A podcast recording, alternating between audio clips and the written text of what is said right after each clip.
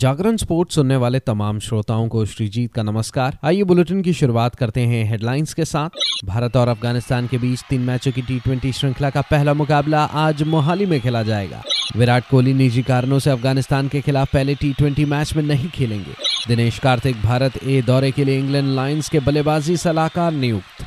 Hockey India ने दक्षिण Africa दौरे के लिए की 26 सदस्यीय भारतीय पुरुष टीम की घोषणा।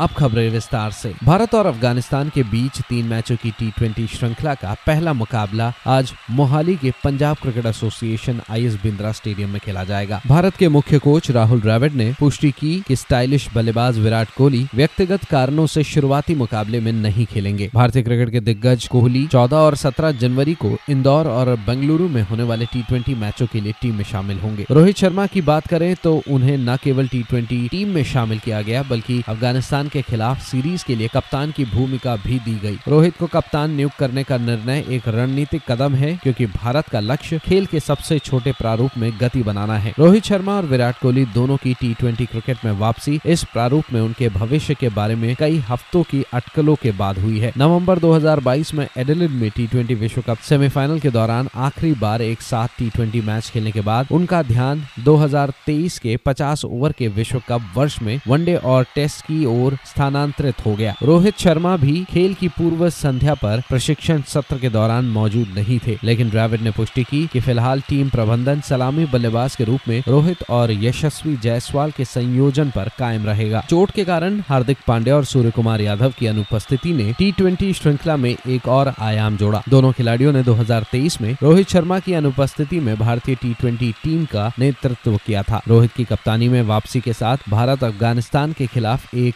गतिशील श्रृंखला की उम्मीद कर रहा है, जिसका लक्ष्य वर्ष में बाद में होने वाले टी विश्व कप के लिए मंच तैयार करना है।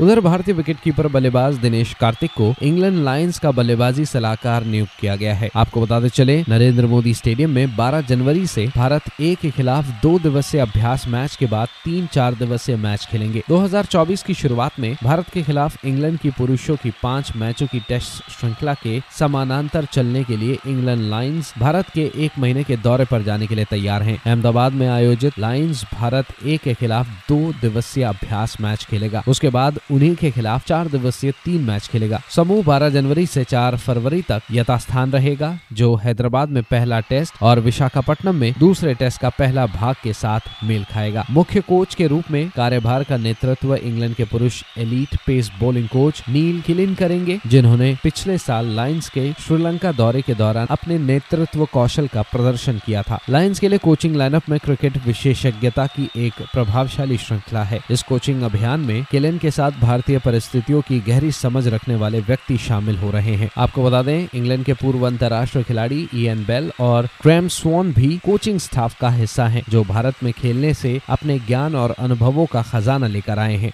अब खबर हॉकी की दुनिया से, जहाँ हॉकी इंडिया ने कल दक्षिण अफ्रीका के केप टाउन में शुरू होने वाले चार देशों के टूर्नामेंट के लिए 26 सदस्यीय भारतीय पुरुष टीम की घोषणा की है। टूर्नामेंट में फ्रांस, नेदरलैंड, भारत और मेजबान दक्षिण अफ्रीका भाग लेंगे। भारतीय टीम का नेतृत्व हरमनप्रीत सिंह करेंगे और FIH player of the year विजेता हार्दिक सिंह उप कप्तान की ज़िम्मेदारी संभालेंगे। जूनियर भारतीय टीम के साथ शानदार प्रदर्शन के बाद युवा अरजीत सिंह हुंदल और बॉबी सिंह धामी को टीम में शामिल किया गया है। तो फ़िलहाल इस अपडेट में इतना ही। खबरों का सिलसिला जारी रहेगा जागरण डॉट कॉम पर। और हाँ खेल जगत से जुड़ी तमाम बड़ी जानकारियों के लिए बने रहिए सिर्फ़ और सिर्फ़ जागरण डॉट कॉम पर। नमस्कार।